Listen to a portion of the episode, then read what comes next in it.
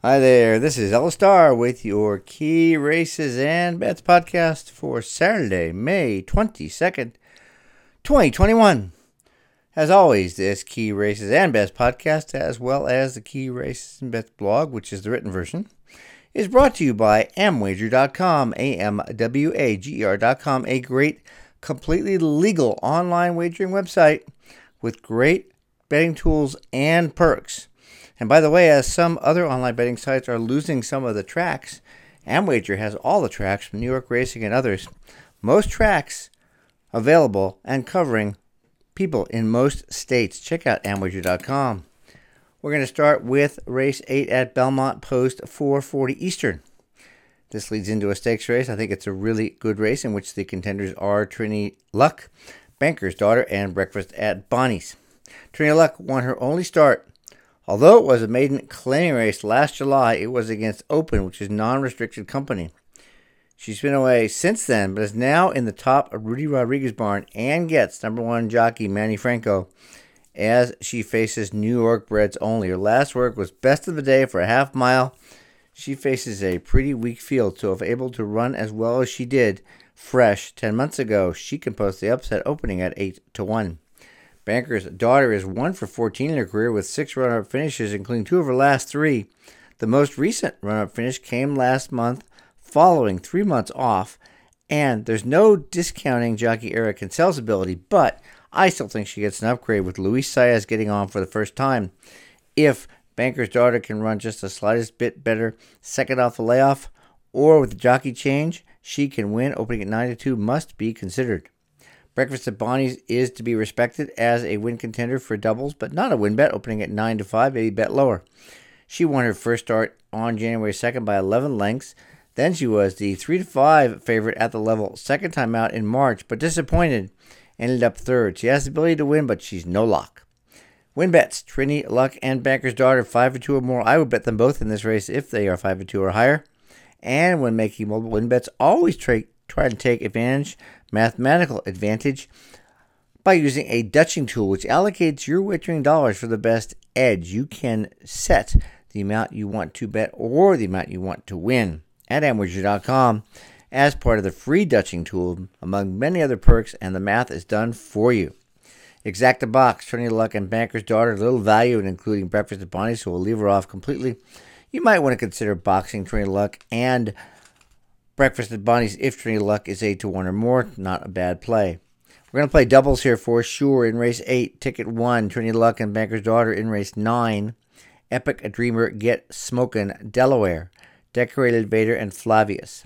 Epic Dreamer, Get Smokin', Delaware, Decorated Invader, and Flavius in race nine. And, of course, Trini Luck and Banker's Daughter in race eight. For that ticket, we're leaving off Breakfast at Bonnie's. The second ticket is going to be Trini Luck, Banker's Daughter, and Breakfast at Bonnie's in race eight with Epic Dreamer, Get Smokin', and Delaware in race nine. We're using price horses in the second leg, so it's okay to throw the favorite in.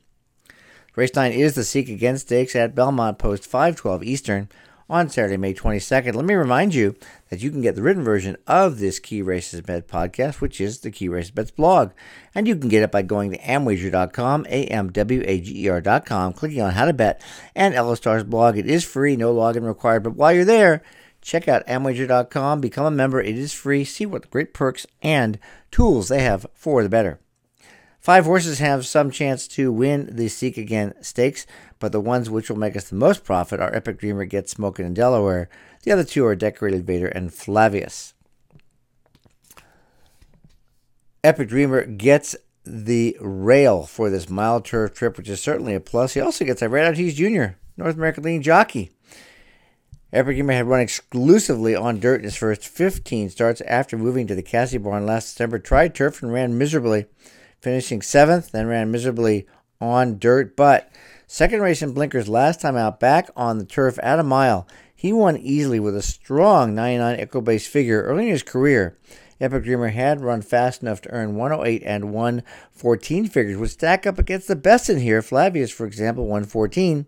So now that Epic Dreamer is back in winning form and proven in a mile on the grass and with Ortiz, Rad Ortiz Junior up, he has potential to post the upset opening at twelve to one.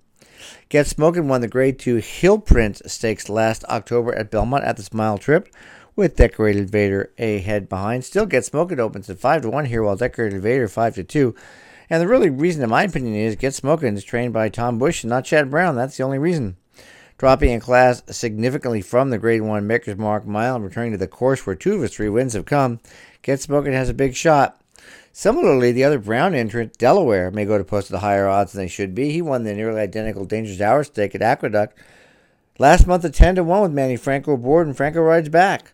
That one ten figure is the best last race figure in the field.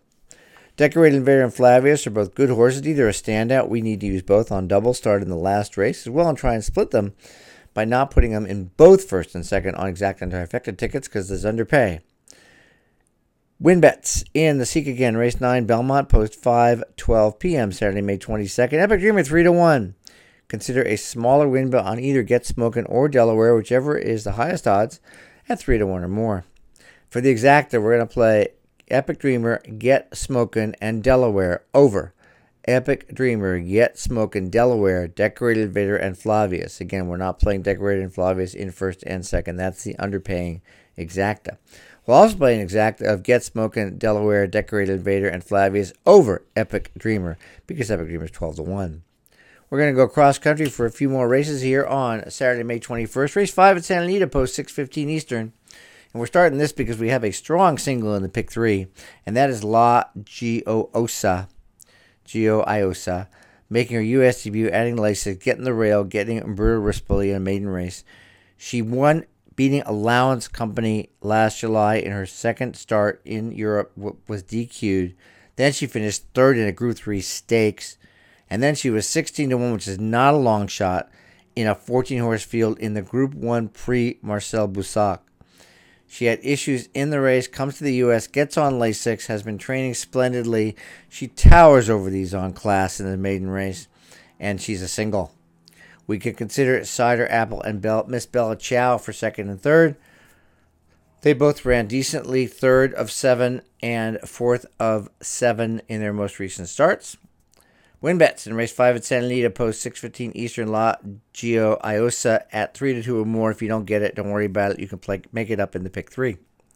Exacta, La Gioiosa to win, I mean over Cider Apple and Miss Bella Chow.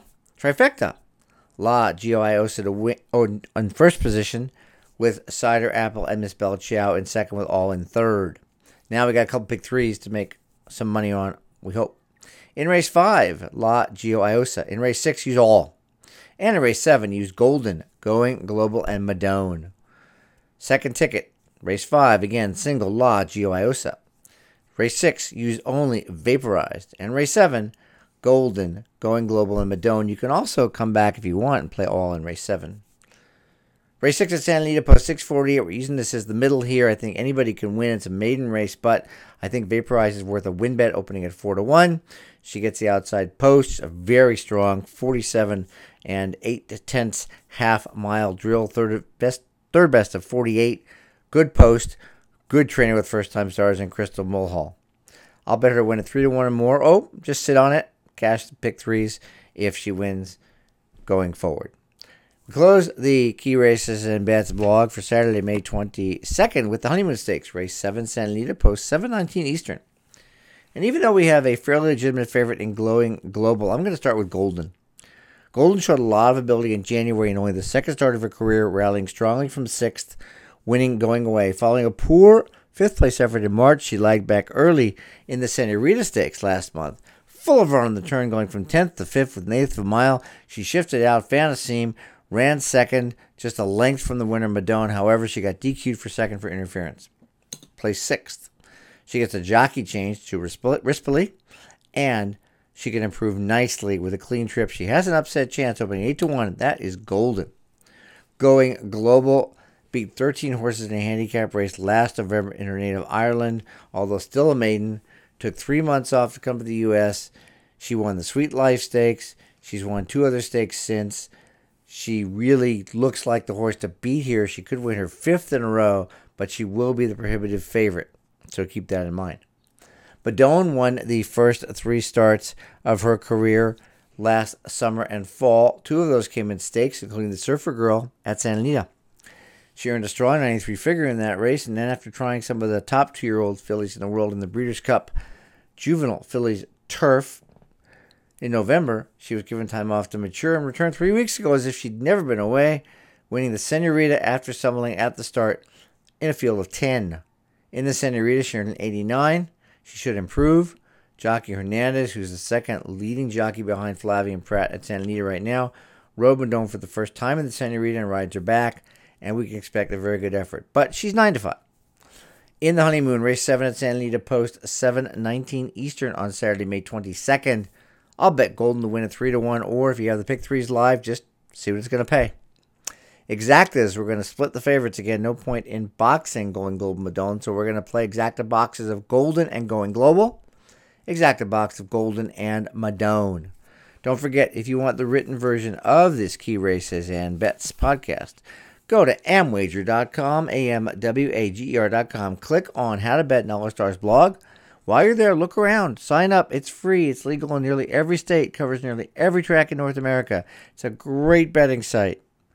I wish you the best of luck, and I'll talk to you next week.